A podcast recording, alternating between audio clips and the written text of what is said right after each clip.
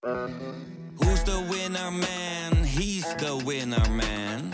Is hij miljonair? Geen idee, maar nou en. Je hebt geen jackpot nodig to be a winner man. Oh oké, dat is wel lekker man.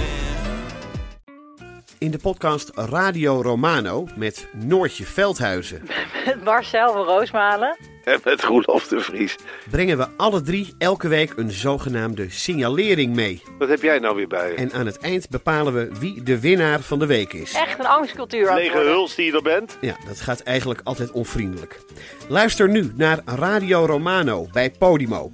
Via podimo.nl slash Radio Romano luister je 30 dagen gratis.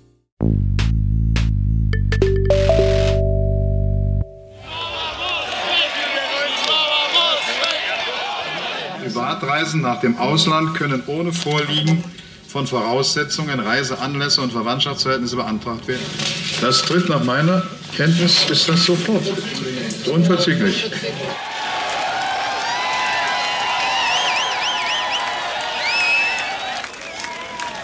40 Jahre äh, geht es ja nur schon hier mit unserer Parteiführung. Ja. Wir haben bis jetzt nicht, äh, äh, wollen wir sagen, nicht Bewegendes äh, erfahren. Und das ist der Augenblick, auf den wir alle gewartet haben. Ja. Die Mauer ist weg! Die Mauer ist weg! Die Mauer ist weg! Die Mauer ist weg!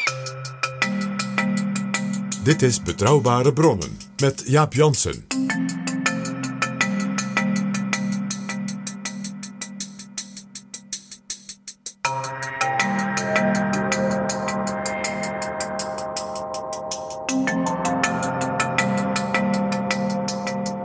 Hallo, welkom in Betrouwbare Bronnen, aflevering 61. Vandaag een vervolg op het verhaal van PG uit Betrouwbare Bronnen, aflevering 53. Die prachtige vertelling over de viering van 40 jaar DDR. En toen gebeurde het dan echt, een maand later. De muur viel. Jaap Jansen en Pieter Gerrit Kroeger duiken in de politieke geschiedenis. Wir gehen jetzt Bier trinken am Kudamm. Und dann? Und dann fahren wir wieder nach Hause. Das machen wir dann öfter so. Bekannte, die wollen wir besuchen, die warten um 12 Uhr. Ja, einfach mal ruhiger. Äh, Nur mal gucken. mal- Das ist traumhaft. Und dann wieder zurück. Wann? Ne, heute irgendwann. Oder, also besser gesagt, doch heute. Wahnsinn! Wahnsinn! Was zu sagen? Das ist toll. 28 Jahre, das ist die Stunde. Ich bin sehr glücklich. Donderdag 9 november 1989. De muur was gevallen. De muur was open, je kon er doorheen vanuit Oost-Duitsland. Welkom PG. Dag Jaap. Er liggen hier wat steentjes voor mij. Heel bijzonder in een klein eh, ja, doosje. Een plastic fotorolletjeshouder uit die tijd. Heel zorgvuldig afgesloten. Nu is het open. Het, de steentjes zijn eruit.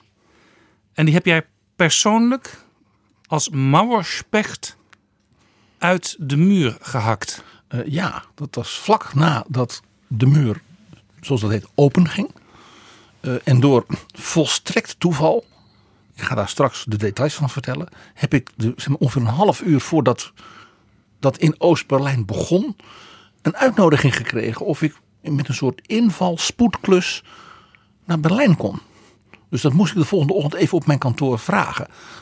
Je begrijpt, ik heb die nacht alleen maar voor de televisie gezeten, naar de Duitse tv gekeken, want dat was natuurlijk adembenemend. En die volgende ochtend enigszins brak op kantoor gezegd, ik ben over twee weken in Berlijn. Inmiddels was dat natuurlijk in alle kranten en alles was dat natuurlijk doorgedrongen. Eh, en de klus die ik had voor de net benoemde minister van Onderwijs, Jo Ritsen, ik zei, die heb ik binnen 14 dagen klaar. Dat is eigenlijk ook de vraag die je, je stelt bij zo'n grote gebeurtenis. Hè? Eh, Waar was je? we deden het al bij de moord op Kennedy. Ja. Eh, mijn ouders en, en, en iedereen die wat ouder is dan ik, die, die weet dat nog precies waar die was op dat moment. Mijn moeder heeft mij als klein jongetje wakker gemaakt om het te vertellen, want PG las toen al de krant.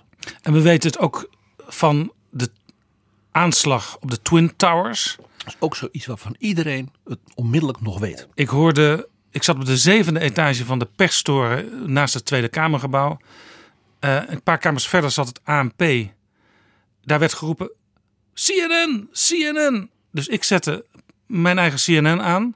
En ik zag het vliegtuig zich door de tweede toren boren.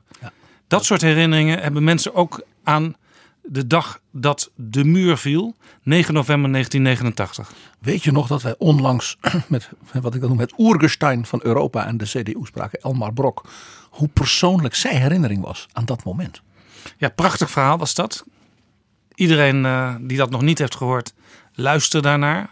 We spreken Engels, dus iedereen kan het ook echt volgen. Een, een, een, ja, een zeer historische dag, die 9 november. PG, wij gaan daarover praten. Over die dag, over die gebeurtenis en alles daaromheen. Ja, en laat even tot je doordringen waarom dit gebeurde. Dit gebeurde omdat de woordvoerder van het politbureau van de Socialistische Einheitspartij Duitsland, meneer Günther Schabowski, zijn papieren niet op orde had. Toen hij een persconferentie moest geven over de uitkomsten van de vergadering van het Centraal Comité van de DDR. Een cruciale persconferentie. Ja, maar het was eigenlijk een, wat, ja, een persconferentie met de uitkomsten van dat beraad. En de partijleider Egon Krenz, had het in de vorige editie, toen we het hadden over de val van Honecker en de, het, verjaardagsfeest. Ja, dat was de, al over. Die was bekend als de voorzitter van de FDJ, de Vrije Deutsche Jugend. En ook vooral ook bekend om zijn uh, losse handjes naar dames en zijn drankprobleem. En die was dus, uh, ik wil maar zeggen, die had te druk met iets anders. Dus die man had zijn papier niet op orde. Wat de besluiten waren. En kreeg dus een vraag van wanneer komt dat moment dan dat uh, er een nieuwe regeling is. Zodat mensen dan uh, als het ware wat makkelijker de DDR uit kunnen. En toen zei hij, uh, dat is Nou, we hoorden het geluidsfragment, laten het geluidsfragment maar even laten horen. Günter Schabowski. Über den heutigen Beratungstag informierte Günter Schabowski am Abend die internationale Presse. Dabei gab er auch einen Beschluss des Ministerrates zu neuen Reiseregelungen bekannt. Demzufolge können Privatreisen nach dem Ausland ab sofort ohne besondere Anlässe beantragt werden. Die Bestimmung gilt bis zum Inkrafttreten einer entsprechenden gesetzlichen Regelung der Volkskammer. Die abendliche Pressekonferenz von Politbüromitglied Günter Schabowski plätscherte über eine Stunde so dahin, dann ganz am Ende plötzlich das Thema Flüchtlingswelle und diese Mitteilung. Äh, haben wir uns dazu entschlossen, heute äh, eine Regelung zu treffen, die es jedem Bürger der DDR möglich macht, äh, über Grenzübergangspunkte der DDR auszureisen. Privatreisen nach dem Ausland können ohne Vorliegen von Voraussetzungen, Reiseanlässe und Verwandtschaftsverhältnisse beantragt werden. Das tritt nach meiner Kenntnis ist das sofort. Unverzüglich. Unverzüglich. En dat betekent in het Duits per direct. Unverzüglich. Het woord zoek van trein en van tocht zit erin. Ah ja. Dus direct. En de journalisten daar, die hadden, omdat er dus geen stuk papier was waar dat in stond. Er was dus helemaal geen besluit nog echt. Die hebben allemaal dus iets anders opgeschreven. Die gingen bellen met elkaar. Met uh, bijvoorbeeld het hoofdkantoor van Der Spiegel in Hamburg. En uh, CNN met, uh, met Atlanta.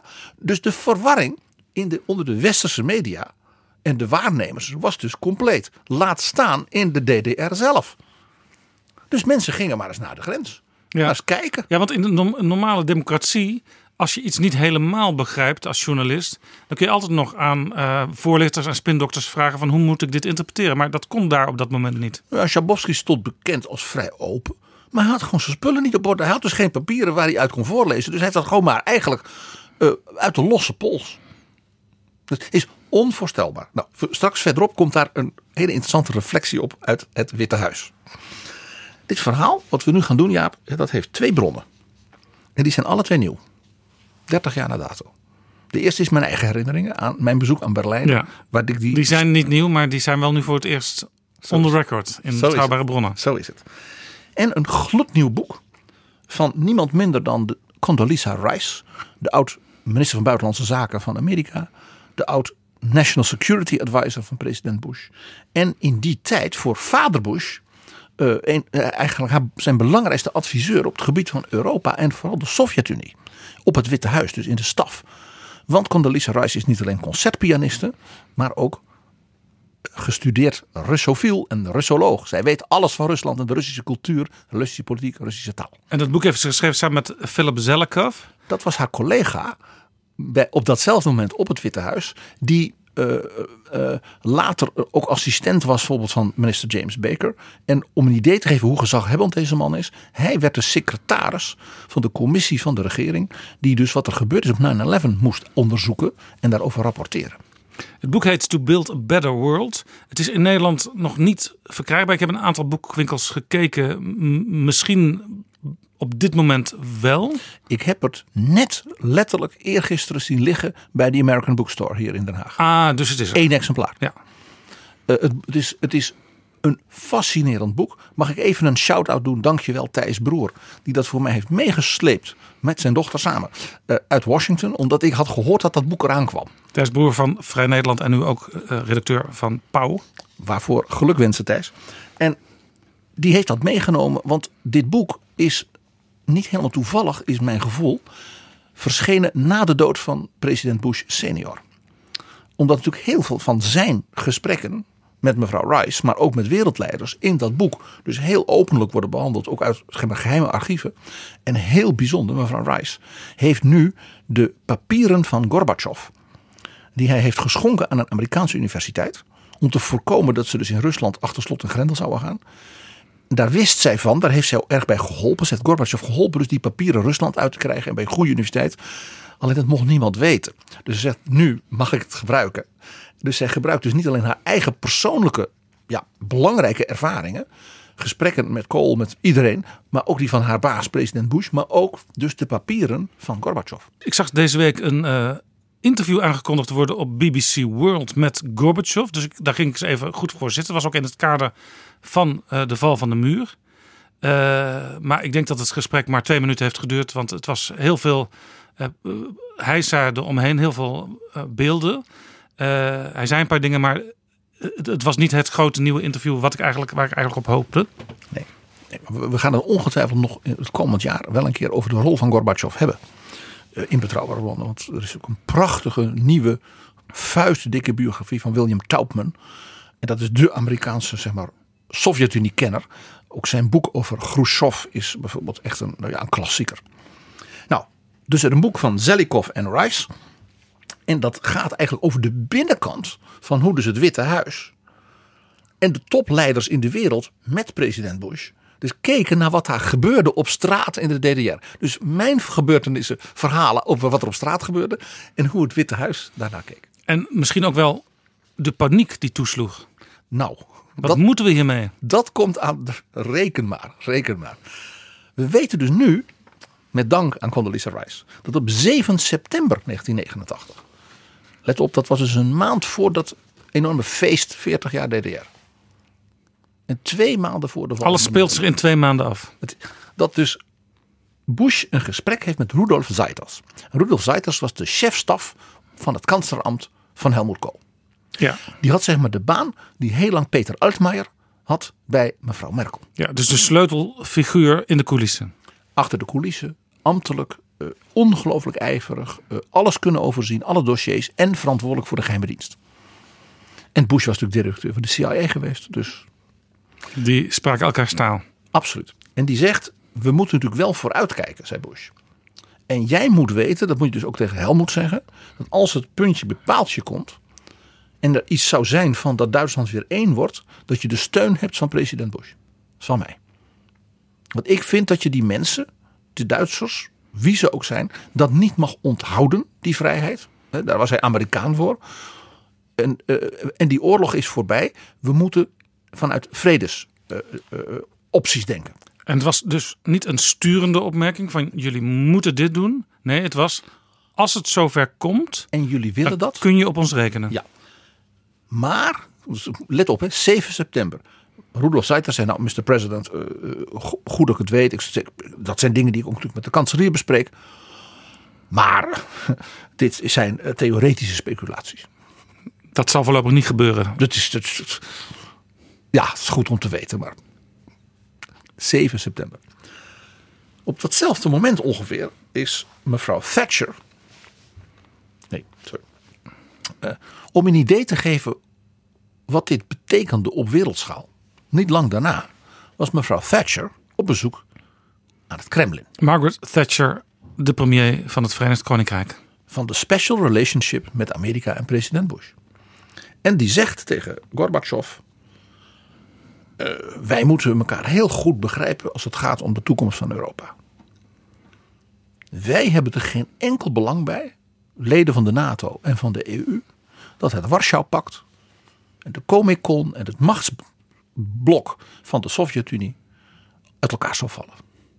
Want die verhoudingen die zijn misschien gespannen, maar we hebben nu relatief ontspanning, détente. Uh, we kunnen met elkaar praten, we doen ook zaken met elkaar. En dat is prima, dat geeft zekerheid. Ja, zij wist, uh, we weten wat we hebben. Dat wordt allemaal beter, want we gaan beter met elkaar om. Maar je weet niet wat je krijgt. Ga niet met grenzen knoeien. Juist. En toen heeft ze, dat weten we dus ook weer dankzij Condi Rice, namelijk uit het dagboek, let op, van de rechterhand van Gorbachev. Ze hebben de Rudolf Zeiters van Gorbachev, meneer Tschernayev. En die hield een dagboek bij, dat zit dus in die papieren. En die zei mevrouw Thatcher, legt u even uw pen neer tegen die assistent. Dat betekent meestal dat er iets heel belangrijks, maar ook zeer geheims gaat worden gezegd. Dus hij mocht dit niet notuleren. En in zijn dagboek zegt hij: Ik heb het zo precies mogelijk ja, uit mijn herinnering daarna meteen opgeschreven. En ze zei dit. U weet dat wij dit voorjaar, 1989, een gezamenlijke verklaring hebben gegeven van alle leden van de NATO.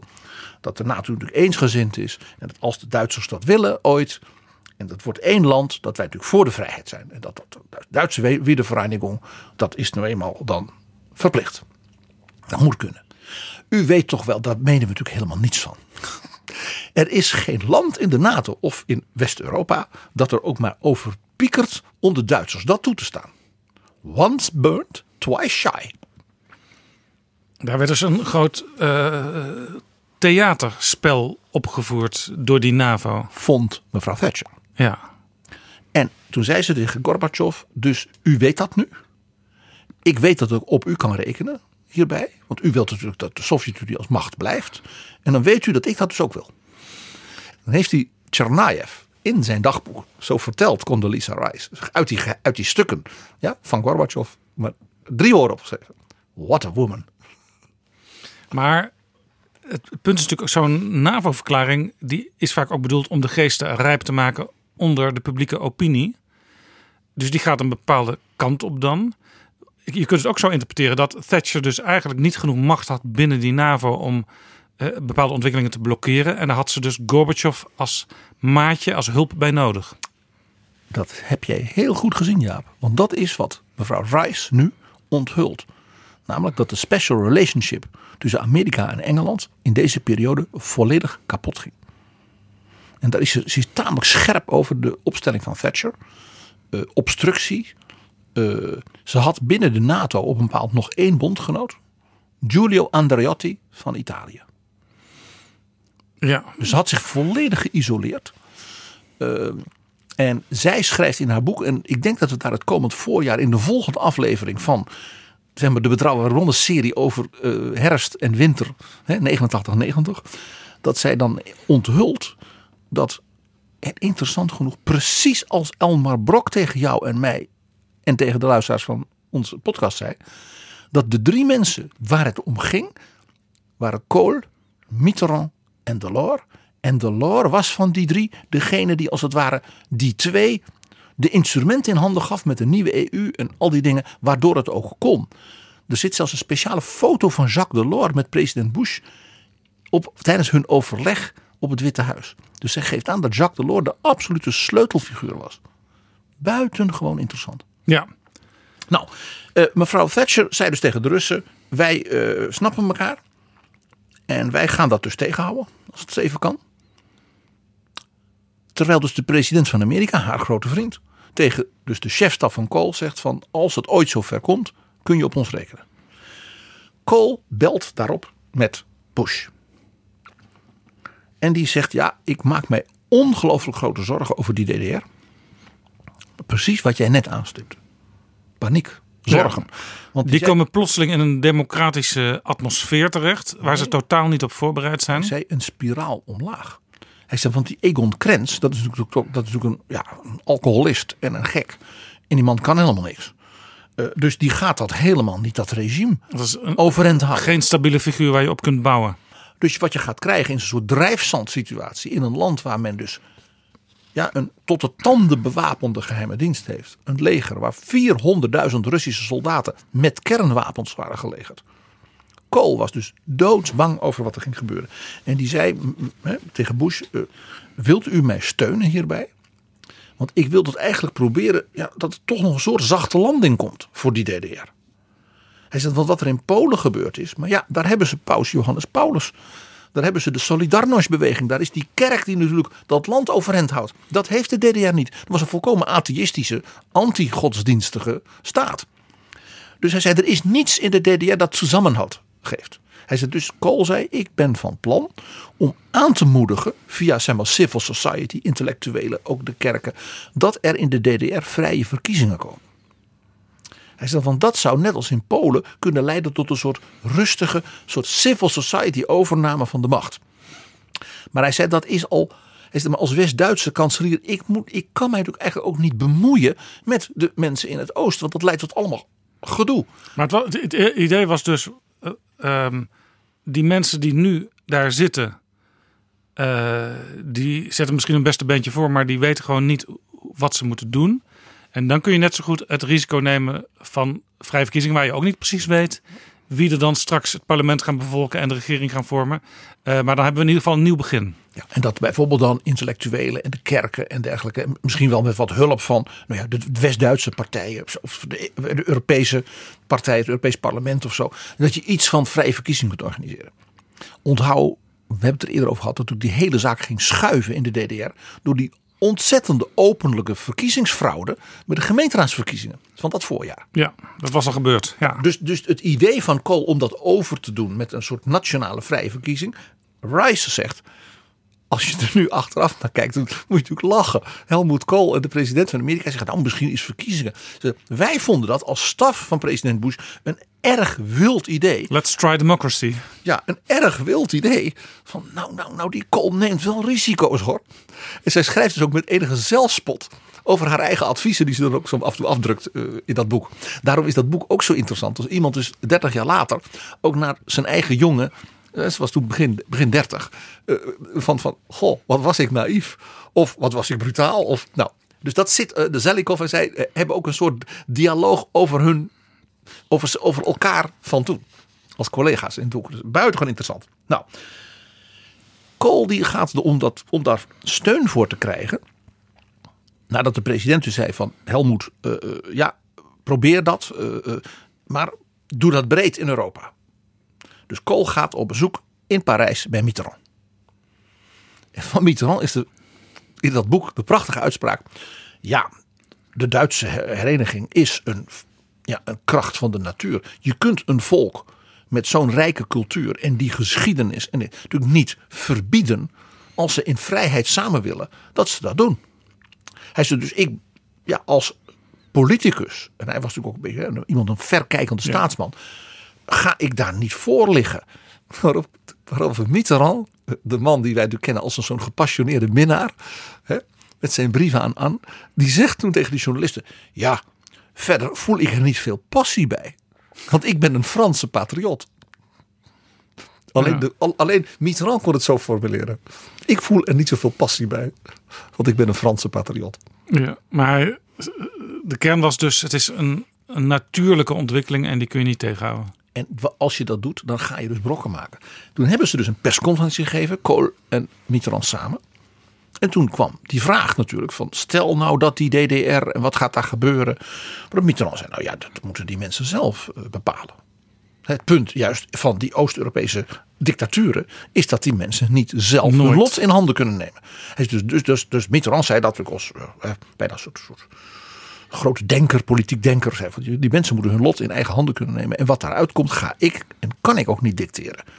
En toen zei hij, de kanselier citeert dan altijd zijn grote voorganger Konrad Adenauer.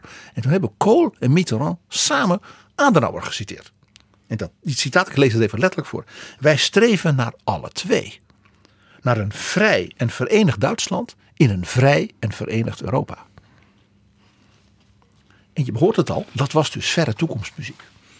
Op dat moment, op die persconferentie. Ja, want dat was eer, eerder het beeld dat dat uh, nog lang niet aan de orde zou zijn. En daar werd het toch al genoemd. Ja. Let op, dit was dus allemaal de Kool die heel voorzichtig dacht, misschien vrije verkiezingen. En Candy Rice die zegt, hoe het wilt. En Bush die zegt, als het ooit zover komt, kun je op ons rekenen. En Mitterrand die zegt, ik zit in de lijn van Adenauer. En dus, en dus van de Gaulle. En dus ook een cruciale rol voor Mitterrand, uh, door Delors geadviseerd ook. Ja, dat was natuurlijk een, een, een, hele intense afstemming. Want Delors moest als in feite dat hele Europese apparaat daaromheen uh, verzinnen en, en, sturen. Nou, uh, in Oost-Berlijn ging het inmiddels zoals het moest gaan. Totale collapse van het regime. Uh, ja, Egon de Krens, nou ja, kon er echt helemaal niks van. Had geen gezag vooral. op 4 november was er een door de, de kritische intellectuelen en zo uitgeroepen demonstratie in Oost-Berlijn.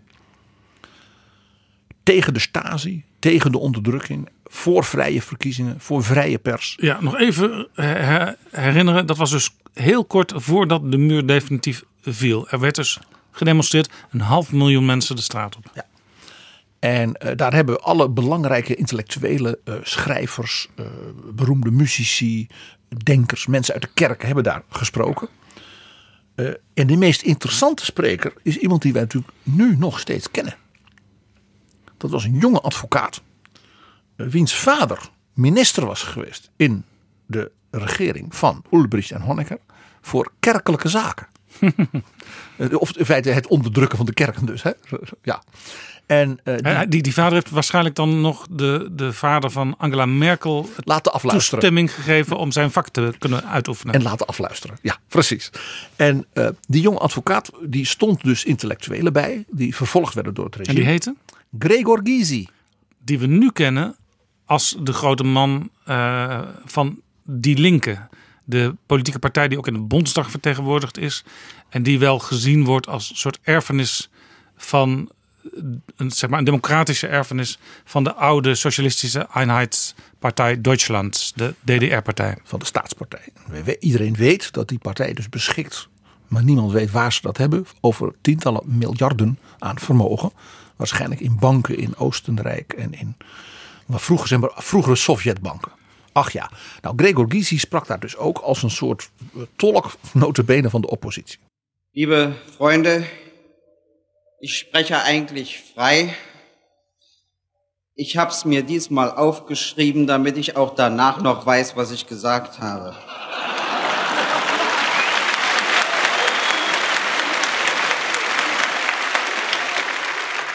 Ich möchte Sie zunächst begrüßen und beglückwünschen und nicht nur Sie, sondern auch das Präsidium der Volkspolizei Berlin zu dieser größten Demonstration in der Geschichte der DDR.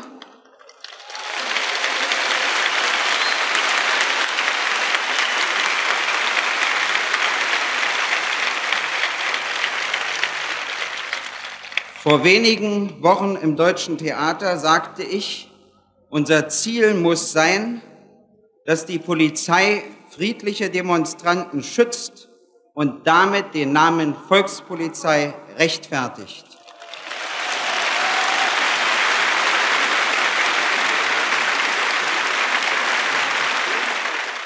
Von der russischen Sprache haben wir nur das Wort Datscha übernommen. Ich finde, es ist Zeit, zwei weitere Worte zu übernehmen nämlich Perestroika und Glasnost.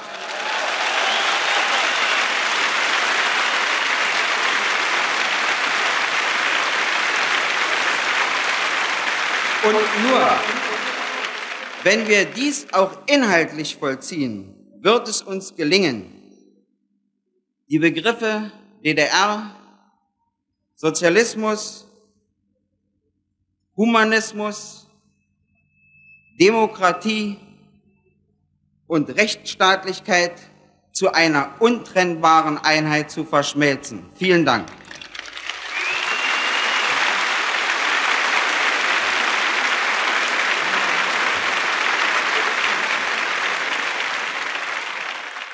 Dat was Gregor Gysi op 4 november 1989, vijf dagen voordat de muur openging in Berlijn bij een toespraak tot een half miljoen demonstranten. Ja.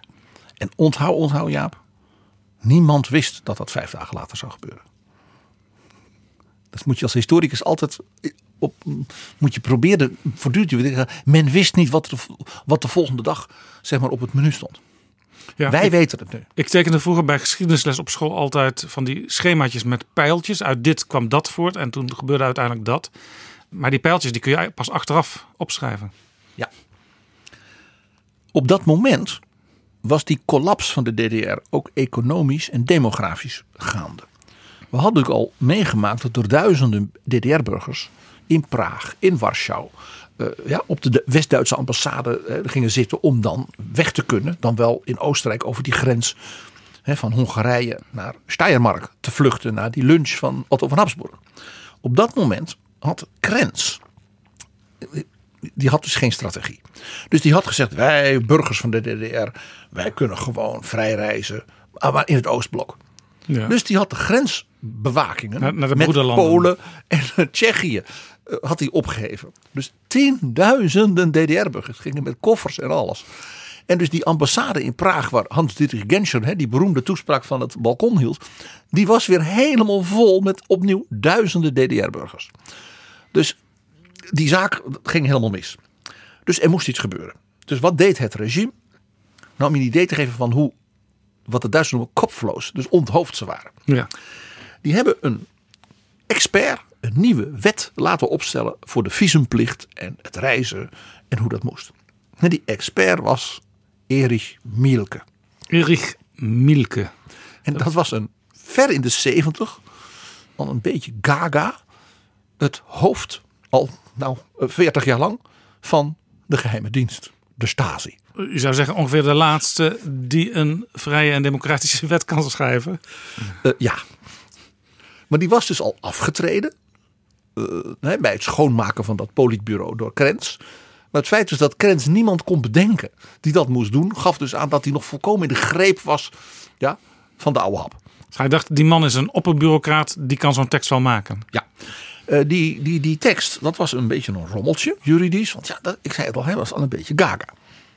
En had natuurlijk wel een assistent die dat dan voor hem opschreef. Maar die durfde ook niet te zeggen, nee, u snapt er niks van. Eh, Zo'n regime is een, dictatuur met hoogbejaarde mensen aan de leiding. Ja, dan weet je wel ongeveer hoe dat gaat. Iedereen zit te wachten tot wanneer is hij dood en volg ik, volg ik hem op. Dus ik zeg vooral niks. Ja. Ik ga vooral niet rebelleren. Hè? Zo gaat dat. Nou, het idee was dus, de burgers zouden een verzoek mogen indienen. Dat werd natuurlijk gescreend door de Stasi. Voor een uitreisvisum. En daar had je nou geen bijzondere door de staat vastgestelde redenen meer voor. Dus bijvoorbeeld je opa ging dood. Of het moest voor je werk. Of je moest als spion. Voor een reden. Nee, je mocht gewoon. Maar dat moest je wel aanvragen. Ja, er was dus nog een soort van controle op. Alleen je hoefde niet meer iets te verzinnen om daadwerkelijk de aanspraak op te kunnen maken. En een heel belangrijk detail voor wat er gaat volgen. Men mocht dan dus ook naar West-Duitsland. Over de West-Duits-Oost-Duitse grens. En dus niet in Berlijn. Want Oost-Berlijn zei: het Kremlin is nog altijd de bezettingsmogendheid. De Amerikanen, de Britten en de Fransen hebben alle drie een sector van Berlijn. En die geldt als Amerikaans, Brits, Frans. Ja. Dus die grens overreizen met zo'n visum waar je dus niet meer speciaal reden voor hebt, mag niet in Berlijn. Ja, dat hadden ze het Kremlin beloofd. Krens had dat beloofd aan Gorbachev. Eh, we gaan, dat, we gaan zo'n wet maken. De, de, zeg maar, de bevoegdheden van de Sovjet-Unie in Berlijn worden niet aangetast. Lijkt me En- een onhoudbare kwestie. Het is, het is ongelooflijk. En nog iets hadden ze bedacht. We gaan het wel aankondigen. Eh, maar dat moet, er moeten natuurlijk formulieren worden ontworpen. Ja, het is een bureaucratie. Hè?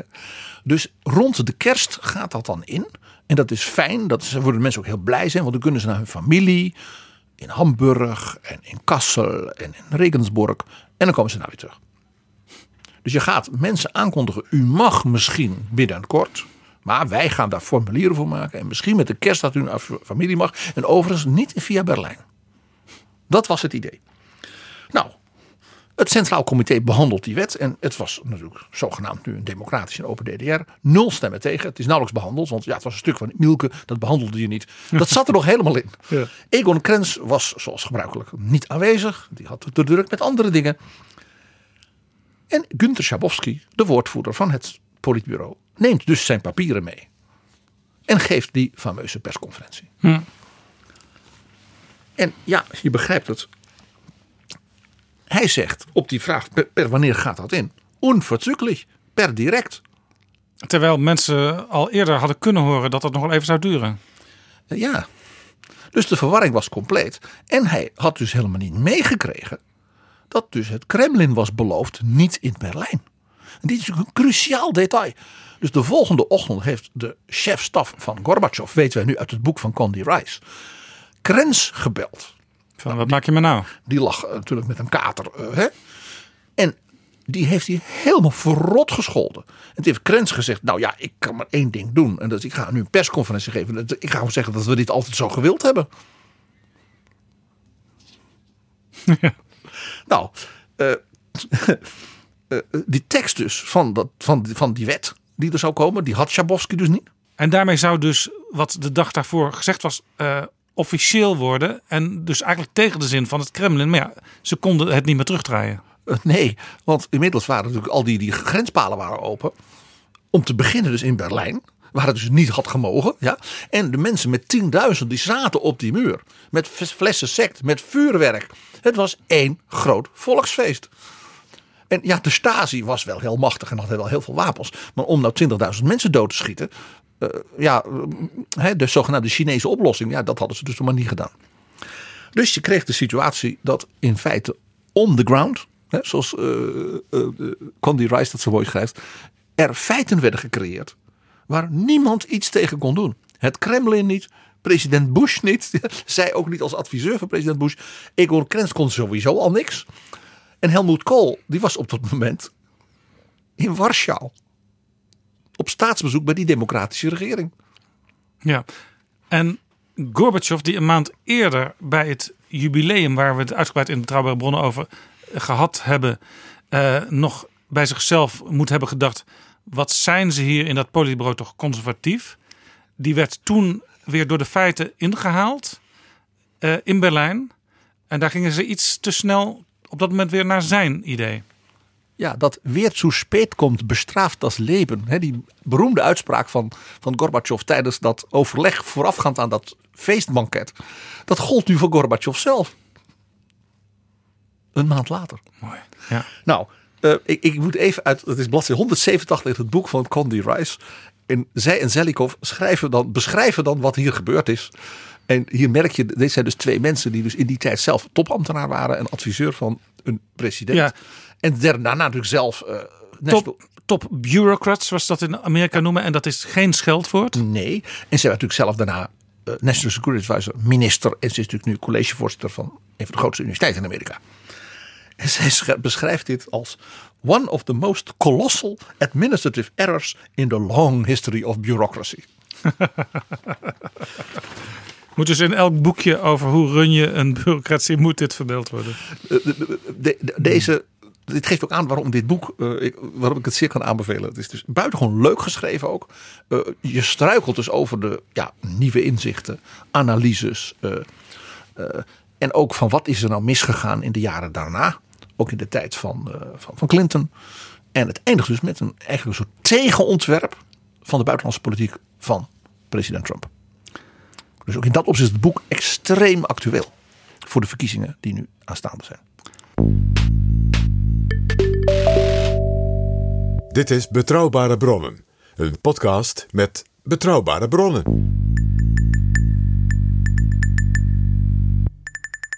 Dan jouw eigen bescheiden rol. jij vertelt aan het begin van deze aflevering dat jij gebeld werd op de avond van 9 november. Of je twee weken later mee wilde naar Berlijn, want je was nodig. Ja, er was een uitwisselingsbezoek door uh, zeg maar, de buitenlandcommissie van het CDA naar de collega's in Berlijn van de CDU. Ja, even voor de hele nieuwe luisteraar. Jij was op een bepaalde manier actief in het CDA. En tegelijkertijd werkte je ook voor het ministerie van Onderwijs. Ja, ik was de rechterhand van de minister. Dat was Wim Deetman. En die was twee dagen voor 9 november eh, inmiddels Kamervoorzitter vanaf september. En er was een nieuwe minister, want er was ook een nieuw kabinet. Nou, het kabinet Lubbers-Kok. Dat trad op die 7 november aan. Dus de nieuwe minister van Onderwijs, Joritse van de Partij van de Arbeid, die had mij laten vragen van wij moeten het regeerakkoord vertalen in een soort update van de begroting van september. Uh, nou heb jij die gecoördineerd en er teksten voor gemaakt van. Dus kun jij binnen een dag of tien, vandaar die twee weken, uh, ervoor zorgen met een paar andere collega's en mijn nieuwe rechterhand, want die had hij dus ook zelf, dat daar een stuk komt wat ik kan tekenen en dat dan naar de Kamer kan. Ja.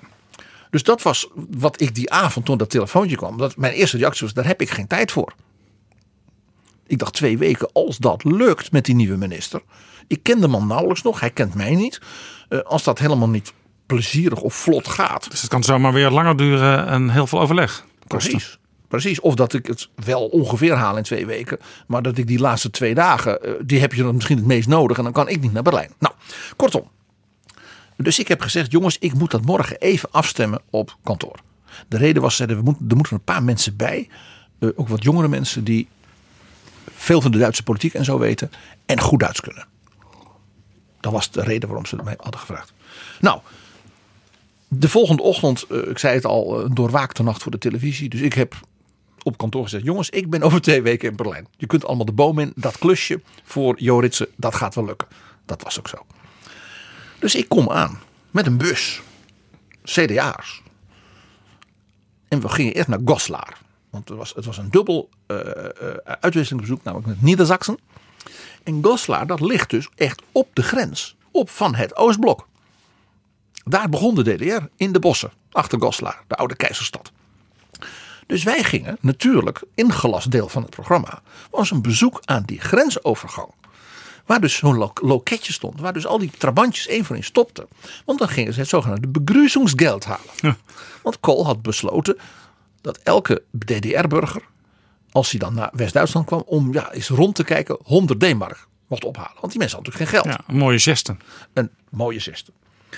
Dus daar stopte, dat het fascinerend Jaap, daar stopten dus al die trabantjes. En dan kregen die mensen dus, daar zat dus een, een man van douane in een loketje. Die zat dus, envelopjes uit te delen. Ja, de envelopjes uit te delen. En die reden dan door natuurlijk naar Goslar. Dus in Goslar, ja, ik was natuurlijk toen al een historicus en nieuwsgierig en meer van dat soort dingen. En de, het gevoel dat we geschiedenis meemaakten. Ja, Waar je inderdaad 30 jaar later, wat mooi dat er nu zo'n podcast En ook nog of kunt vertellen. Op heel erg lokaal niveau. Want iedereen heeft natuurlijk die beelden van uh, West- en Oost-Berlijn wel in het hoofd. Maar dit was op een hele andere plek. Een provinciestad in Niedersachsen aan de grens. He, met een keizerpfalz. En, nou. Dus in die winkels, in de Hauptstraße van Goslar, zag je dus al die DDR-burgers lopen. Want dat kon je zien. Die herkende je aan hun kleding en aan, zelfs aan hun manier van lopen waarschijnlijk. En vooral die vreselijke geverfde haren.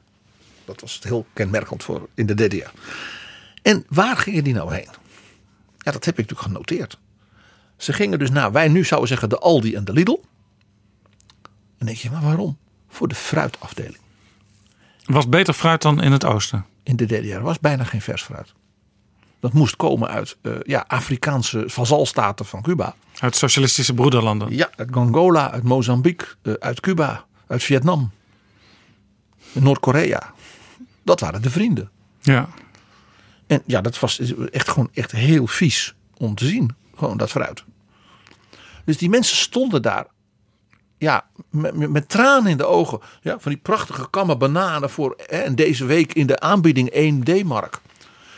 En, en, en, en pruimen. En mandarijntjes. Want ja, de kerst kwam. Die mensen die stonden daar. Dat was, ja, die waren in het paradijs. Ja. In de Lidl of de Aldi. Ja, De laatste plek waar wij zelf naartoe zouden gaan op zo'n moment. Maar Ja, heel maar- begrijpelijk. Ja, tweede ding waar, waar, wat ook helemaal vol liep.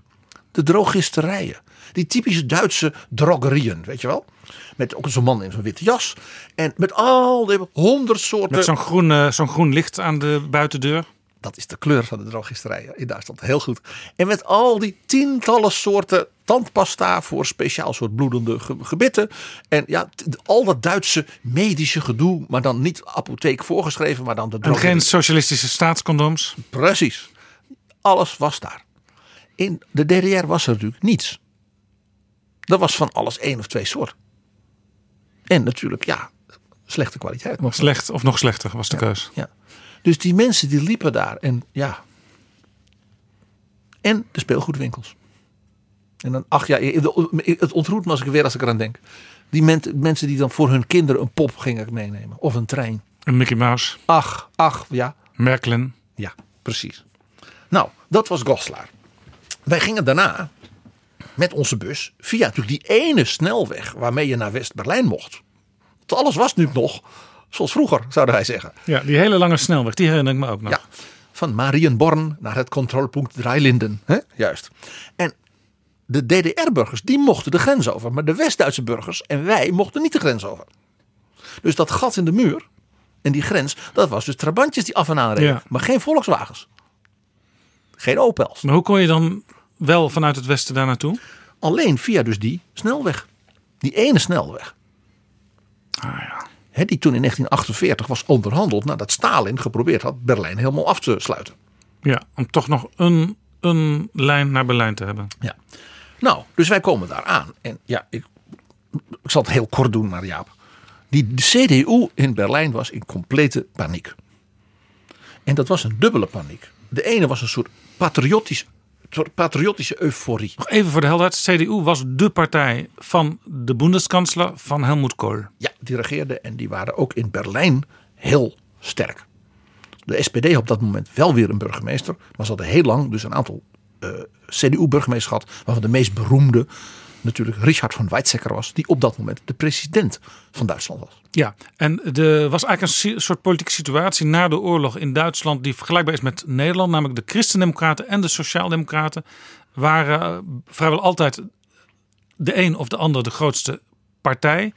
En ze regeerden of met een kleinere partij of af en toe ook alleen, kan ook, of samen. Ja. Enkele keer. Een enkele keer, ja, precies. Eh, Willy, Br- Willy Brandt was vice-kanselier van een CDU-kanselier. En werd daarna zelf kanselier. En een Adenauer heeft natuurlijk twee keer een absolute meerderheid gehad. Van stemmen en Ja. zetels. Dus de partij die dominant was in Duitsland, ook heel belangrijk in Berlijn, die was in paniek. Die was in paniek. Eens, één deel vanuit euforie. Want euforie kan paniek zijn. Dat je zegt, wat gaat er gebeuren? Wat gaat er gebeuren? Maar je bent heel blij. Ja. Begrijpelijk, wat ik noem een Huilen van geluk. patriotische euforie. Eh, toen de muur openging, die avond van 9 november. Dat is ook een geweldige anekdote, ik doe me even voor. Toen heeft Helmut Kool vanuit het staatsbanket in Warschau gebeld met zijn chef-staf eh, op het kanslerambt. Rudolf Zeiters was er niet, want die was met hem mee in Warschau. Dus dat was meneer Akkerman. En die, want dat was zijn buitenlandadviseur. En die, was, die, be- die bewaakte het fort in Bonn. En het beroemde verhaal, dat weten we van Kools eh, eh, zeg maar, assistent eh, eh, Teltschik in zijn boek. Die zei, de kanselier belt dus Akkerman. En die zegt, Akkerman, wat is er aan de hand? En die zegt, Herr Bundeskansler, op dit moment valt de muur in Berlijn. Waarop, Akker, waarop Helmut Kool zegt, Akkerman, sind Sie sicher? En dat is een dubbel Duits woord. Ben je wel helemaal goed snikken? Ja, ja. En wel, weet je het wel zeker? Dat betekent, ben je niet helemaal gewoon Van getikt. Ja, of zoiets. Zie- Akkerman, en let op, zie hè, u. Ja. Dat, is ook, dat is ook inderdaad heel Duits, dat je die achternaam gebruikt. Ehm, En u. Ja. Akkerman, sind Sie sicher? Dat is een van de beroemdste zinnen in de Duitse geschiedenis. En wat heeft Akkerman toen gedaan? Die heeft dus de horen van de telefoon tegen de televisie eh, gehouden. Om de- het geluid te horen van die mensen die daar... Nee, het geluid, want dat was de rechtstreekse verslag van de vergadering van de Bondsdag. En daar stonden dus honderden bondsdagsleden en die zongen het volkslied. Terwijl de tranen hen over de wangen biggelden. En toen wist dus Kool, het is echt waar. Nou, die patriotische euforie, zal ik maar zeggen, die leeft natuurlijk ook bij die mensen daar in Berlijn. Misschien nog wel meer. Maar ook het gevoel van, maar ze hadden natuurlijk geen idee, wat gaat er nu gebeuren? Er was een andere paniek. Dat was dus de nuchter kijkende, meer bestuurlijk denkende mensen. Die zeiden, oh mijn god, die bevolking van 16 miljoen mensen, die gaat natuurlijk allemaal de grens nu over. Dat begrüßungsgeld, dat, dat smaakt naar meer. ja, 100 D-mark, ja, dat is ook weer zo op. Ja. Na twee bezoekjes, dan heb je het wel gehad. En dan? Eh, dan weer gewoon netjes je laten afluisteren door de Stasi? Eh, nee dus. Dus die zeiden, wij gaan een totale nou, hè, die term viel, krijgen. Waarbij er gewoon 2, 3, 4 miljoen, ten eerste de best opgeleide jonge mensen, ja, die gaan allemaal naar het westen. Die hebben ook allemaal meteen een baan. Maar wij kunnen de zieken, de leprozen, de armen, de bejaarden. Ons volledige sociale stelsel van West-Duitsland stort in. We hebben geen ABP in de. We kunnen de, de pensioenen niet betalen voor die mensen. Als ze werkloos zijn.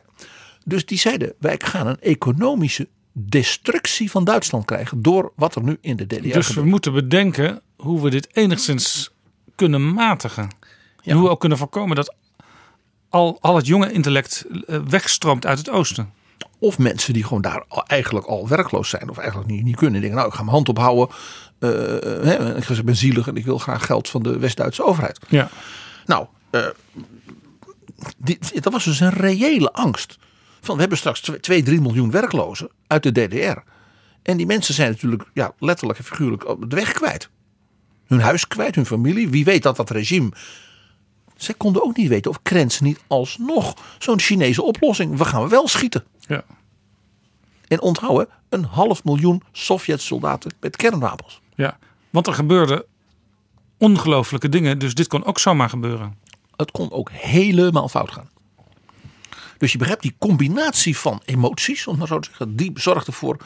Dus de discussies die wij hadden met de, de delegaties van de CDU, die allemaal keurig waren voorbereid in hè, die maanden daarvoor. Die discussies die gingen volledig de andere kant op.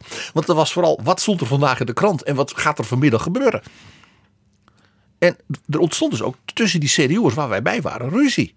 In de goede zin van het woord. Van nee, maar jij zegt dat wel zo makkelijk, maar dat, dat gaat echt niet lukken. Ik moet zeggen, fascinerend om bij te wonen. Jij kwam dus eigenlijk in, de, in het oog van de storm terecht. A perfect storm, ja. Nou, vervolgens zijn we dus ook naar Oost-Berlijn geweest. Want ja, dat kon. Als Nederlander mocht je naar binnen. Als je maar dezelfde dag weer voor middernacht eruit ging. Ja. En je moest dan geld wisselen. Nou ja. Dus wij zijn op een avond uitgenodigd op een bijeenkomst in een bijgebouw van een oude kerk. Waar zeg maar de kerkelijke vredesbeweging, de intellectuelen, misschien wel mensen als de jonge Angela Merkel, dat die daar ook aanwezig was, met elkaar open gingen discussiëren van ja, wat moeten we nu doen? En het was fascinerend. Die groep was het eigenlijk helemaal met elkaar eens. De DDR had nu een unieke historische kans en die moesten ze grijpen. Zij zouden het land worden, een zelfstandige land, let wel, van een humaan socialisme met een menselijk gezicht, ontwapening, eh, vrede, eh, sociaal, eh, vluchtelingen opvangen. Een soort ideaalstaat van Pax Christi. Ja, een modelstaat, wat de DDR voor de, de echte DDR-aanhangers ook was. Men zat dus nog steeds in die, dat frame van wij hebben een soort unieke roeping in de wereld. Ik herinner me inderdaad ook Nederlandse ja, fellow travelers werd wel eens eh, vroeger heel negatief gezegd, maar eh, Nederlandse mensen met eh, sympathie en kennis over Oost-Duitsland, die dit ook hier in Nederland in programma's als het Oog op Morgen en zo als een soort utopie zaten te vertellen van deze kant moet het op en deze kant zal het ook op gaan, want die mensen willen dat. Ja, het het woord utopie is er heel mooi. Want inderdaad, zoals de DDR een utopie was. Hè, een paradijs voor arbeiders en boeren. Waar dus ook nooit kritiek op het bewind kan zijn. Want je leeft in een paradijs. Ja. Dus kan ook de leiding nooit worden vervangen. Al zijn ze allemaal dus in de tachtig en, En als je, gaga. denkt, als je denkt er klopt iets niet, dan begrijp je het nog niet helemaal. Dan ben je een vijand van het volk. Een verrader. Als jij wil uitreizen, dan wil jij dus weg uit het paradijs. Dan ben je dus of een spion of een verrader. En die manier van denken zat dus bij deze zeer goedwillende mensen. Ja, er is geen twijfel over mogelijk. Er nog helemaal in. Dus die avond was heel, heel uh, ja, hoe zal ik het zeggen, uh, ontluisterend ook wel. Dat je denkt, die mensen hebben dus geen idee. En dat betekent dus dat dus ook de leidende intellectuelen in de DDR geen idee hadden wat, wat er met het land moest gebeuren. En dan ben je daar en dan, dan durf je dat waarschijnlijk niet heel duidelijk te zeggen. Hè? Dat je eigenlijk versteld staat van de wijze van redeneren daar. We hebben vooral geluisterd.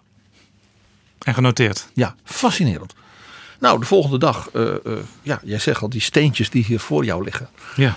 Toen was ik dus bij Potsdamer Platz. En dat was in de jaren 20, 30. Het zijn grijze steentjes en ik zie ook nog wat kleurtjes op rood, ja, ja, blauw. ja, ja, ja. Uh, het is dus van de West-Duitse kant. Waar daar zat graffiti, de graffiti. Ja. Juist. Uh, nou, Potsdamer Platz was in de jaren 20, jaren 30, eigenlijk vanaf 1900 ongeveer, het verkeerscentrum van de stad Berlijn. En daar waren ook de mooie hotels, dure cafés, restaurants, hippe clubs, cabaret. Nou, eigenlijk Berlijn van de Goldene Zanziger. Als je daar nu komt, dan staan er een aantal hoge flatgebouwen met grote winkels erin. Zeker. Op dat moment was het één grote woestenij. Het was een vlakte. Eh, de DDR had alles afgebroken wat er nog had gestaan na de bombardementen en alles natuurlijk in de, in, in de oorlogsjaren. Zodat ze een vrij schootsveld hadden voor als mensen via dus de Brandenburger Tor en dat gebied daaromheen zouden willen oversteken naar het westen. Ja, de bewakers die zagen dus vanuit hun torens, hé, hey, daar loopt misschien iemand. En er werd permanent, uh, was daar uh, met honden werd er gepatrouilleerd en er waren mijnen in. Die dus af en toe ontploften als er een konijn ging graven. Want de konijnen van Potsdamer waren beroemd. Nou, en daar was dus een gat in de muur inmiddels. Dat is gewoon een stuk gemaakt. En daar konden die trabantjes dus af en aanrijden. En daar was dus, uh, ja, begon het MKB van, uh, van Berlijn al. Dus daar stonden allemaal jongens met slopershamers en wat dan niet. En dan kon je, als je ze een munt gaf van 5 D-mark of een 2 D-mark, dan hakten ze voor jou een brok eruit. En als je dat wilde, dan mocht je het ook zelf doen.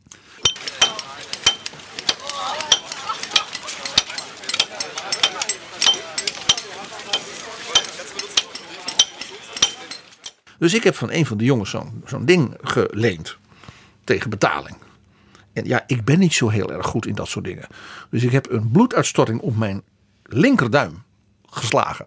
Die nog twee weken daarna getuigde van de val van de Berlijnse muur. En van mijn bezoek daaraan. Maar op een ereplekje thuis. Ik heb mijn zelf gehakte stukjes Berlijnse muur. In die dagen. Uh, om een idee te geven wat we over hadden. Niemand wist wat er zou gebeuren. Kwam Helmoet Kool met zijn plan het zogenaamde tienpuntenplan. Dat heeft hij aan niemand verteld. Ook niet aan zijn coalitiepartner FDP van Hans-Dietrich Genscher. De liberalen. President Bush wist het niet. Niemand wist het. Gorbachev niet. Gorbachev niet. Want Kool zei, als dit gaat lekken, dan, dan heb ik er geen greep meer op. Die tien punten, heel kort, is in één zin samen te vatten. De twee Duitse staten zouden blijven bestaan, voorlopig. Want je moest die mensen eh, hun kans geven, hun democratie. Dus dat idee van die vrije verkiezingen. En dan zouden ze een confederatie gaan sluiten. Zodat dan de DDR via die confederatie ook lid van de EU kon worden. En bijvoorbeeld zouden ze uh, studentenuitwisseling, kunst en cultuur, milieubeleid. Dus allemaal mooie lieve dingen. Uh, medische zorg.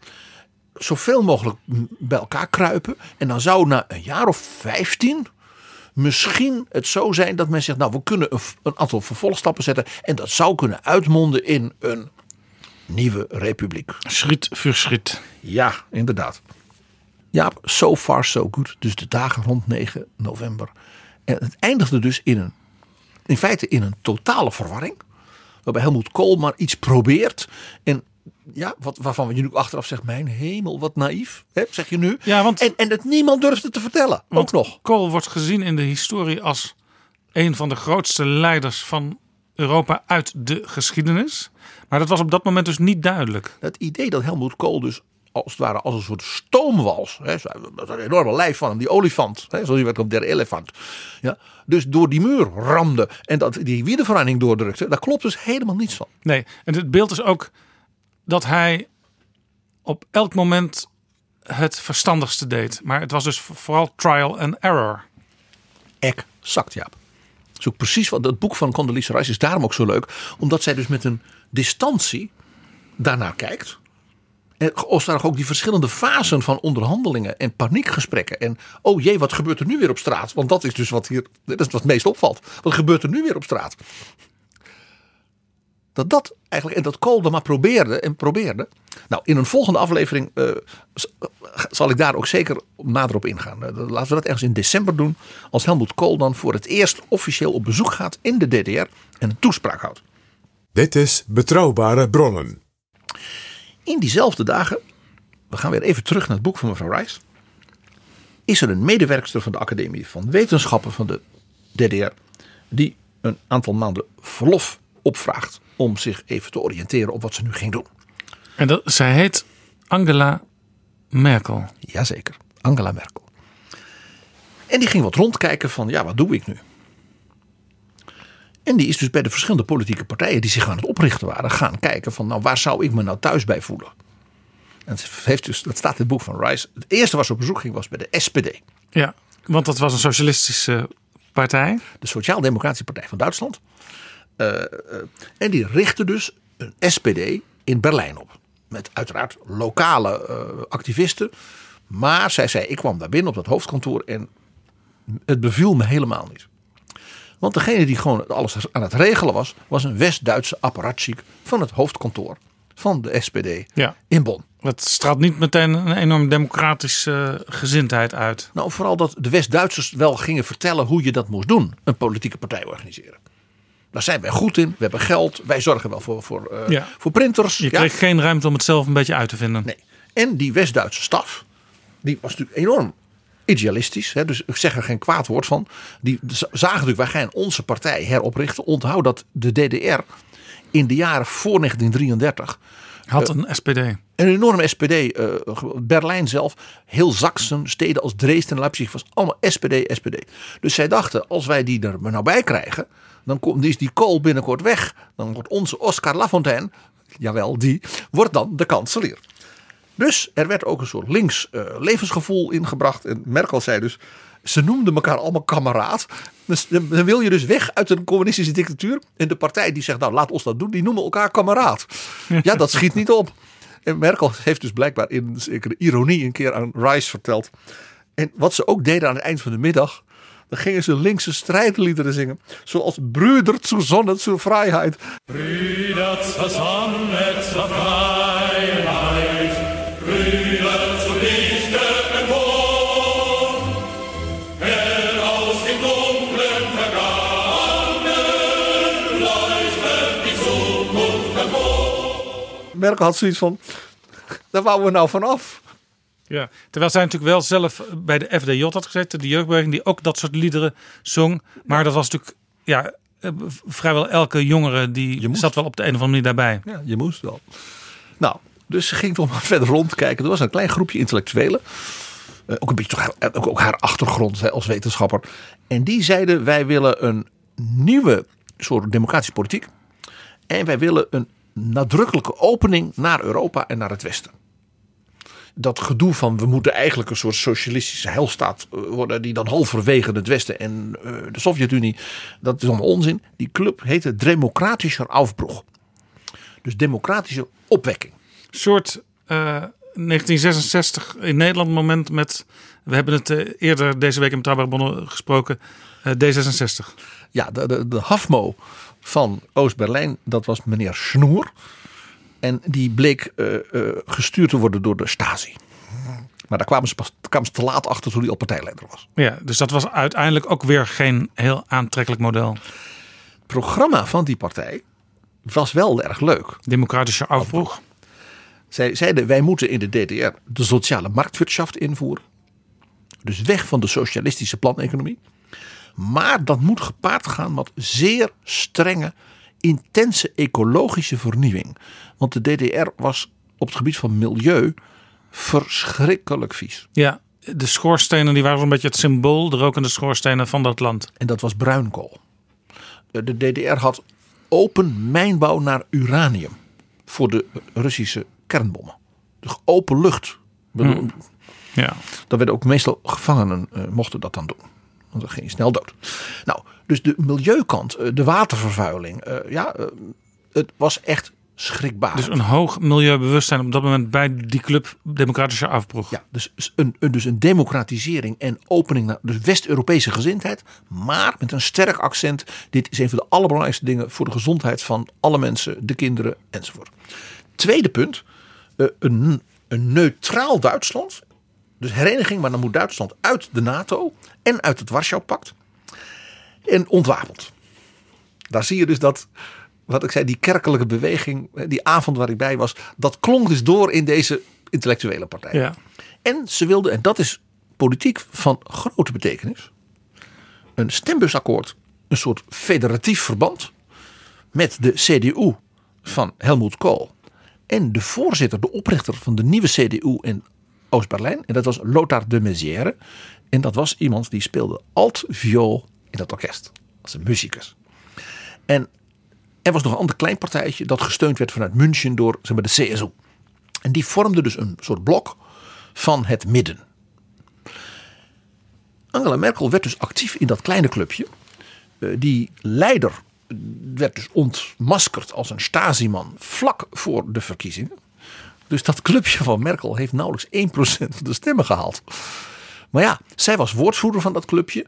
En die de Maizière, die nam haar mee. En waarom? De woordvoerder van die gezamenlijke alliantie, Ja. dus van de CDU, die man had vliegangst. Dus bij alle besprekingen die natuurlijk de Maizière in Bonn moest houden. En die moest natuurlijk naar Polen. Die ging ook naar die buurlanden van de Ja. DDR. Want die ging zich overal presenteren. Moest hij een woordvoerder meenemen. En dat moest iemand zijn die een beetje, ja, een beetje vriendelijk was. En de talen sprak. En geen vliegangst had. En dat was Angela Merkel. Ah. Dus zij ging met hem mee. En wat zij dus nooit mocht, al die jaren, met haar man, professor Joachim Sauer, werd nu ineens haar werk. Namelijk reizen en vergaderen en beslissingen nemen in een democratisch verband. En toen bleek dat Angela Merkel twee eigenschappen had. Waardoor zij voorbestemd was voor een politieke carrière. Eigenschap 1. Een niet te verwoesten gestel en uithoudingsvermogen. Gewoon nachten door vergaderen en dan gewoon fris weer op. Iedereen viel neer, zij stond nog overeind. En zij heeft, had en heeft geen last van jetlag. Hetgeen in de moderne wereldpolitiek natuurlijk van grote betekenis is. En de tweede eigenschap, die buitengewoon nuttig is voor in de politiek. Ze heeft een groot droogkomisch talent voor het imiteren van machtige mannen. Is dat wel eens in het openbaar geuit? Eh, er, eh, de, de verhalen eh, gaan daar. En ik, ik heb het er met Mark Rutte ook wel eens over gehad bij een borrel. En die zei alleen maar: Ik zeg helemaal niks. En dan begint hij te schateren. Het schijnt dat haar, haar beroemdste nummer, zal ik maar zeggen, is, is Nicolas Sarkozy. Dus de, het, het Duracell-konijn, hè, zoals Carla Bruni hem noemde. En ze schijnt een Poetin te kunnen doen waar je dus echt gewoon bang van wordt. Met die blik en dan dat Duitse, eh, dat zijn zeer goede Duits met Russisch accent. Dat schijnt echt eng te zijn. Ja, ja. Grappig hè? Nou, er is iets heel bijzonders en daar wou ik eigenlijk mee afronden. Met dit verhaal. Merkel is natuurlijk een hele ingetogen, ja, typische protestantse eh, eh, beta-geleerde. Hè, dochter van een dominee. Ja. Die praat niet over zichzelf. Dus ze heeft eigenlijk nooit zelf verteld over nou ja, haar belevenissen, ook haar, haar loopbaan in de DDR. Hoe was het nou om als gelovig christen en wetenschapper te leven in een atheïstische dictatuur? Ja. Tot deze week. In het kader van zeg, die voorbeschouwingen op 30 jaar val van de muur, zoals wij dat nu ook doen, heeft ze een heel groot interview gegeven aan Der Spiegel. Ja, de Spiegel van zaterdag 9 november. Daarin kun je het lezen. Op dit moment ligt hij in de kiosk. Eh, in Nederland is hij op zaterdag eh, te krijgen, ja. Ja, morgen dus. Ja, mo- Voor oh ja. mensen die het op vrijdag horen. En het leek mij wel leuk, Jaap, om een paar, in wat blokjes, een paar van die opmerkelijke persoonlijke dingen van Merkel, ook nu als, ze praat dus als de mens Angela Merkel, maar altijd ook als de Bundeskanzlerin. Eh, dat- is, ja, dat zit echt helemaal in. Ze is daar helemaal mee vergroeid. Ze zit dit al 14 jaar. Ja, functie en persoon vallen samen. Ja. En zij is natuurlijk de eerste vrouw en de eerste Oost-Duitser in die functie. De eerste beta-geleerde. Nog één, de eerste gescheiden iemand. Dus ook dat is interessant. Nou, de jongens van Der Spiegel die zeggen van, die zeggen van, heel leuke intro hebben ze bedacht. Stel nou dat na dat 40-jarig jubileum en het aftreden van Honecker, dat die één concurrent een enorm succes was gebleven en Gorbachev was geslaagd en de DDR bestond nu nog. Dan vierden we het nu 70 jaar DDR. Wat was er in die DDR van u geworden? Nou, het eerste antwoord, ik lees het even voor in Duitsland, het is zo mooi wat ze dan zegt. Wir wären uns jedenfalls nicht begegnet. Dat steht vast. Wij hadden elkaar niet ontmoet. Dat, dat weet ik wel zeker, dat staat vast. Mooi hè? Ik was niet geïnterviewd door Der Spiegel. Mooi hè? Ook die bescheidenheid die daar ook in zit. En de tweede, wat zou u dan nu doen? Oh, zegt ze. Ik had dan toch mijn grote droom kunnen verwe- verwerkelijken. Het is, het is niet wat je zou denken dat ze dat. Oh, mijn grote droom. Want in de DDR gingen vrouwen met 60 in de AOW. En in feite was je dan geen werkzame arbeider meer? En zij zegt daar, ik had dus al vijf jaar mijn reizenpas kunnen afhalen. Zeg maar op het gemeentehuis. En zou naar Amerika zijn gereisd. Want, zegt ze, eh, rentner, dus AOW'ers, hadden ja, reizevrijheid in de DDR. En als dan voelt- ze daar een heel bitter, eh, ja, dan komt ineens een stuk emotie in haar ogen, in een klein zinnetje. Wer als socialistischer Erwerbsträtiger niet meer gebraucht wurde, durfte raus. Wie als socialistische werknemer niet meer gebruikt werd, die kon. Ja. Oeh, ja, je hoort de emotie. Je levert geen economische bijdrage meer. Nee, je bent niet meer welkom, eigenlijk. Je telt niet meer mee. Een zeer onhumanistisch Ja. woord. En haar droom was dus, als ik 60 ben, dan ga ik naar het gemeentehuis. Ik haal mijn pas, want ik mag, en dan ga ik naar Amerika. Dus die jongens van de, de Spiegel vragen dan. Dus, dus Amerika was uw droomland. Nou ja, ze zei, ik was natuurlijk ook natuurlijk, we gaan rondkijken in de Bundesrepubliek. Ze dacht, oeh, dat, dat, was er zo uitgeflapt. Ja. Dus, maar ze zei, mijn eerste grote reis wilde ik naar Amerika doen. Vanwege, het is zo'n enorm land. De veelvoud, de cultuur. En dan zeggen ze, de Rocky Mountains zien. Met een auto rondvaren en Bruce Springsteen luisteren. Dus via de au- autoradio. Dat waar mijn trouw.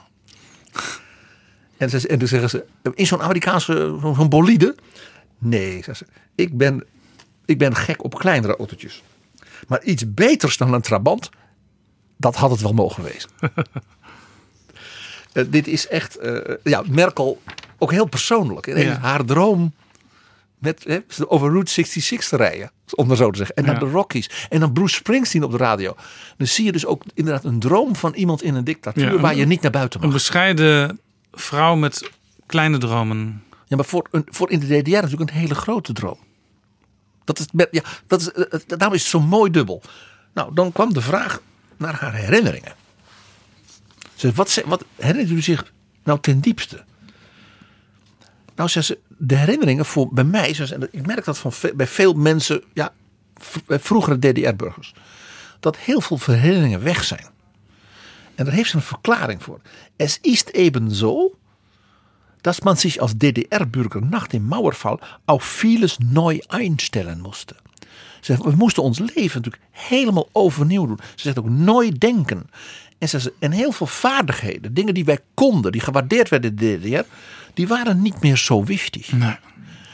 En ze dus manches alte wurde van dem neuen Leben überschrieben. Ja, het is niet te verstaan.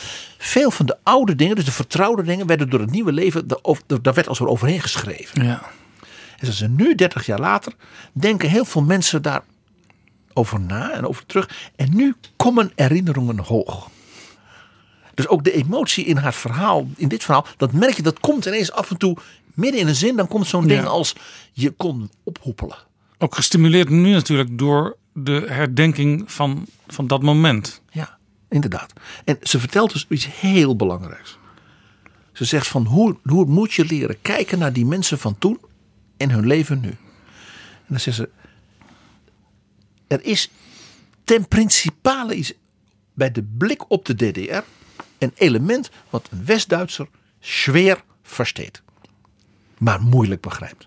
Zegt ze, nou ook in een dictatuur kun je een geslaagd leven leiden. dat wij vrienden en familie hadden. Met wie we ondanks de staat verjaardagen vierden en kerstfeest. Of verdriet deelden. Natuurlijk altijd beseffend dat we waakzaam moesten zijn in zo'n staat. Ja. En dan, zo, en dan zeggen ze, en dat we niet naar Amerika konden reizen, maar alleen maar naar Hongarije of Bulgarije, dat heeft niet elke dag van ons leven bestemd. Omdat die kant van het persoonlijke leven in de DDR door veel West-Duitsers niet waargenomen of zelfs ignoreerd werd, oei, ja, daar, daar ontstaat de reactie van veel Oost-Duitsers nu, zodat ze hun verleden gaan romantiseren. Naar het motto: Ons leven in de DDR kan ons niemand nemen. Ja. Een heel mooi af, maar prachtig. In een dictatuur vier je ook gewoon ook je verjaardag. En deel je verdriet. Hm. Wauw. Dus je herinneringen die zijn gewoon heel erg ingekaderd in het leven in zo'n land.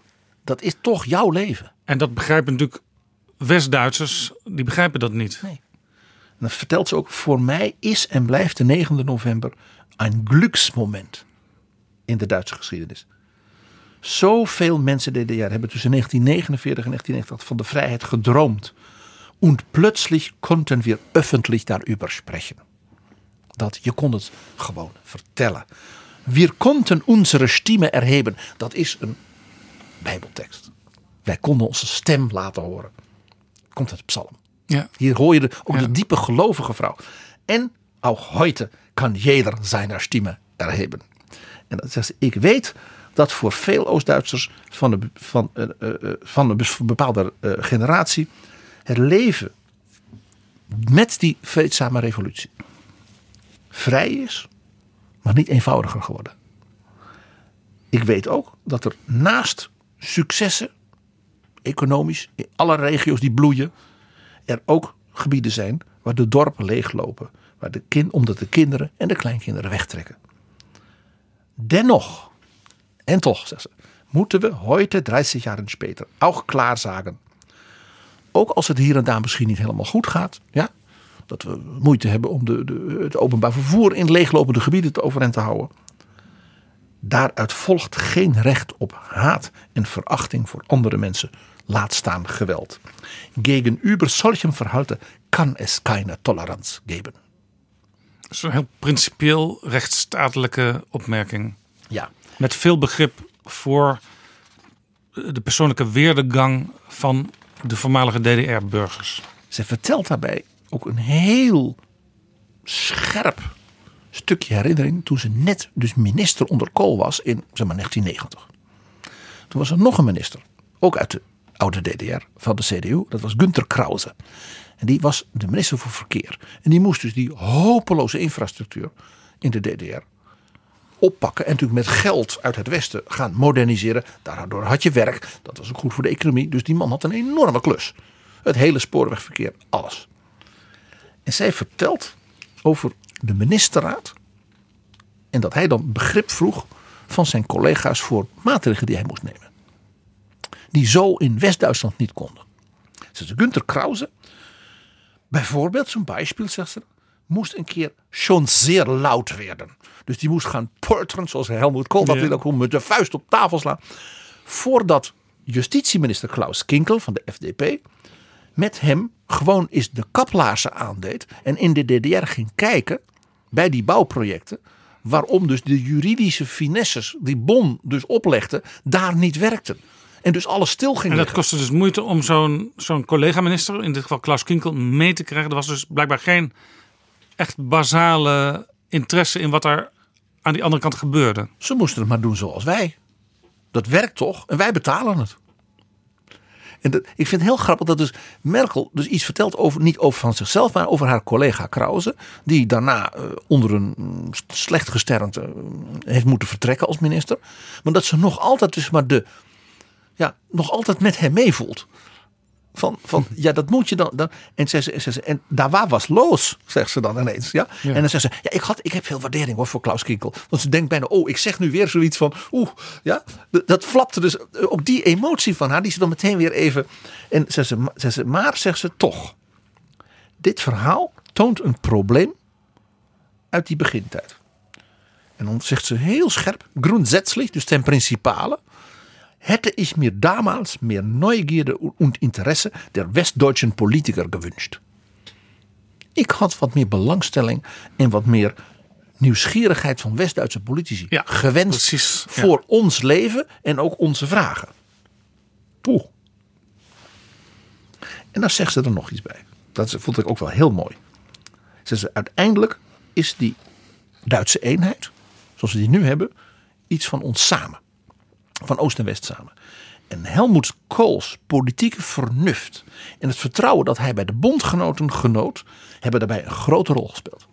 Maar de vreedzame revolutie en de 9e november zijn het werk van de DDR-burgers.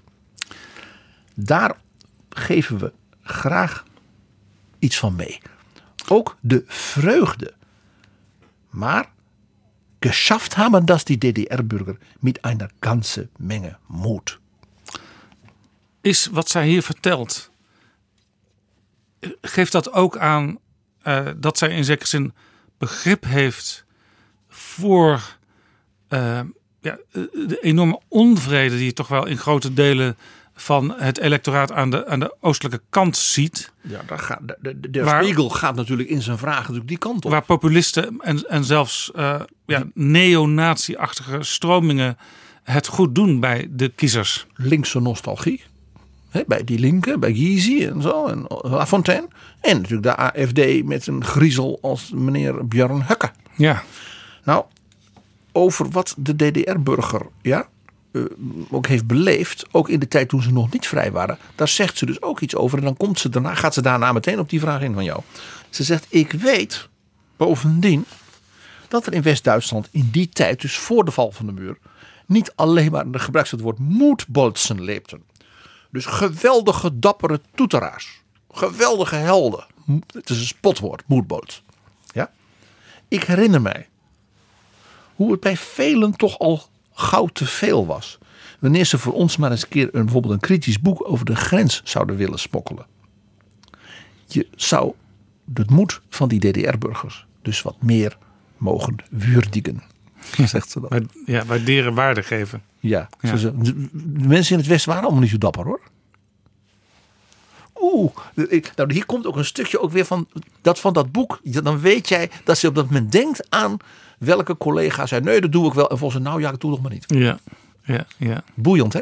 Nou, dan komt in dat interview inderdaad eh, iets naar voren over, ik zou maar zeggen, de mensen in de DDR.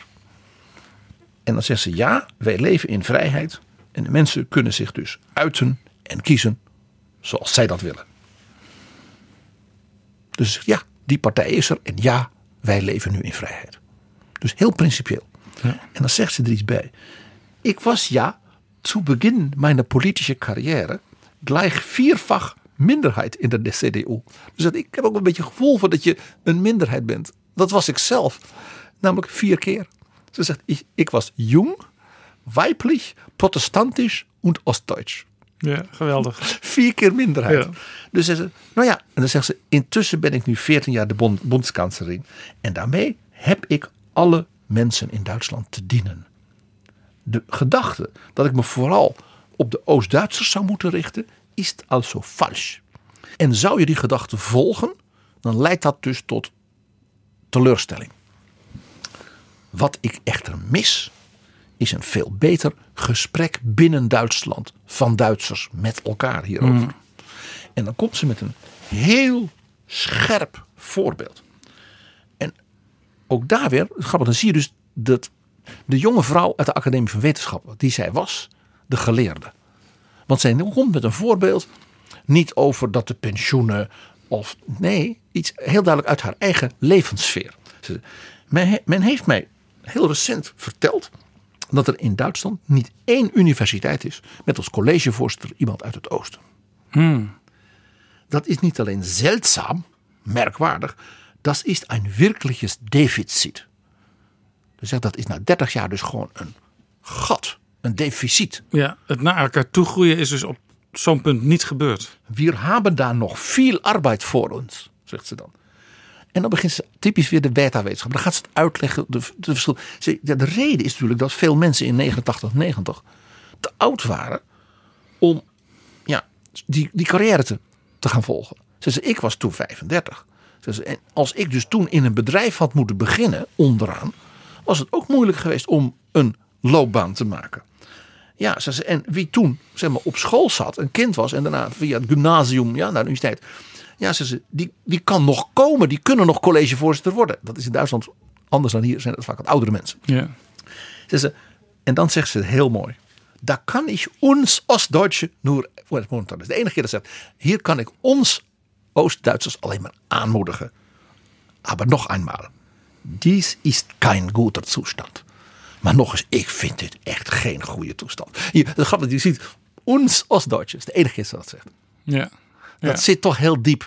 En dan ook dus die Oost-Duitse wetenschap. Daar, daar komt ze van. Het is dus eigenlijk een heel, heel bijzonder interview, omdat Merkel, die de boendeskansler van iedereen is. En dat ook zegt. Die ook heel erg eh, die functie belichaamt, omdat ze dat al zo lang doet.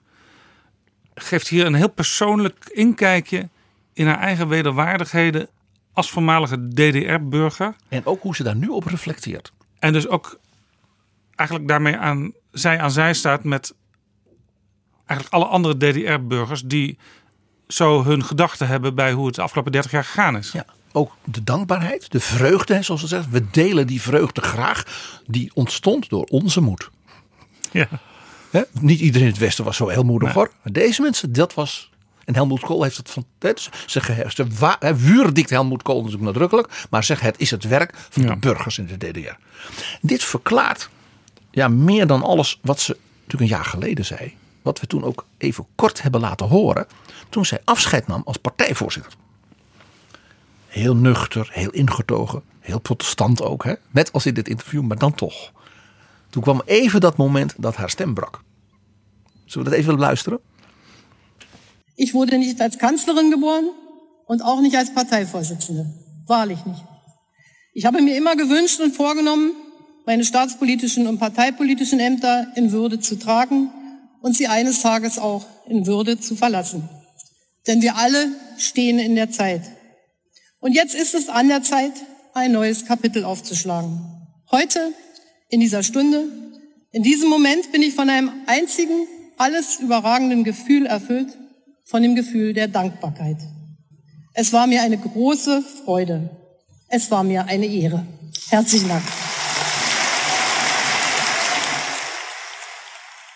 Angela Merkel bij het afscheid nemen als voorzitter van de Christelijk-Democratische Unie afgelopen jaar. Prachtig. We hebben het alles eerder laten horen, maar het is heel erg veelzeggend. Het besef dat ze niet geboren was om ons kanselier, laat staan partijvoorzitter van die partij te worden. Die viervoudige minderheid, jong, vrouw, protestant en ossie. Dat, dat wat ze nu in dit interview ook zo mooi zegt. Uh, ja, het is heel bijzonder. Dus die dag, die herinnering van 9 november, dat die, en dat is natuurlijk historisch uniek, dat iemand uit dat gebeuren nu de belangrijkste figuur is, een leidsfiguur van dat land. Ja, destijds bij haar afscheid als partijvoorzitter eh, heb je al verteld dat ze toen een dirigeerstokje ingelijst kreeg aangeboden. van Kent Nagano, van en, de opera van Hamburg. Ja. Daar was toen ook een stukje in Betrouwbare Bronnen uit uh, Wagner's Tristan und Isolde bij. Het afscheid van Isolde en die opera is haar lievelingsstuk. Maar Jaap, eh, bij deze keer, ik kan honderden opera's bedenken die we nu zouden kunnen doen, maar niet één daarvan gaan we doen. Oh. Ik weet wat wij nu gaan laten klinken. Bruce Springsteen. Oh, leuk. Born to Run. Geboren om te rennen, te vluchten en geboren om te regeren. Running the country. Angela Merkel, Bruce Springsteen, haar gedachten toen ze nog een gewone DDR-burger was. Ooit in een auto door de Rockies. Bruce Springsteen op de radio. En dat klonk zo.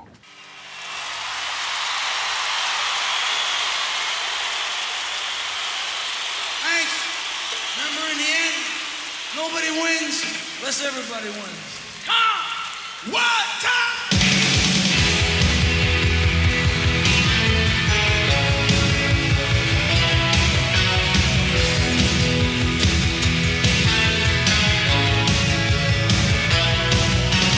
the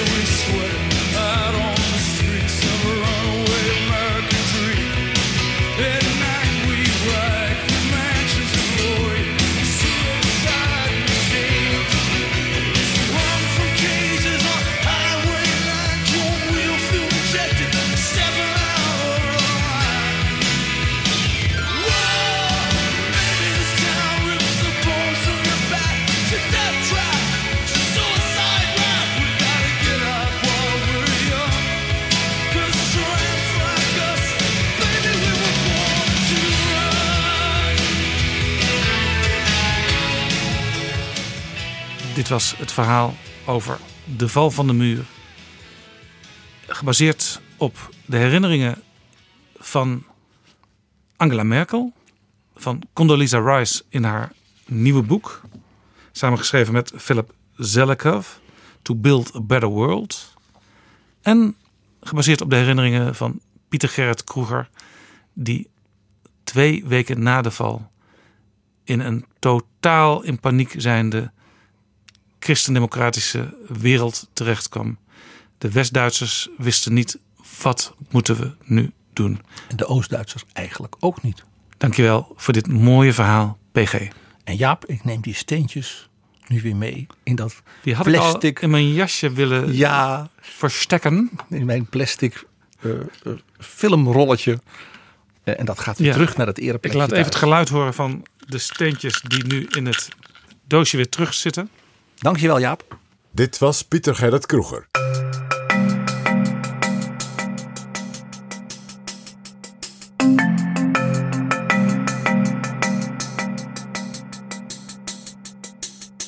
Zo, dit was Betrouwbare Bronnen, aflevering 61. Reacties zijn welkom, bijvoorbeeld op ons mailadres betrouwbarebronnen apenstaartdagennacht.nl. Tot volgende keer. Ben je enthousiast? Vertel dan ook je vrienden dat ze zich kosteloos kunnen abonneren. Betrouwbare bronnen verschijnt dan elke week ook in hun luisterlijst. Betrouwbare bronnen wordt gemaakt door Jaap Jansen in samenwerking met dag en nacht.nl.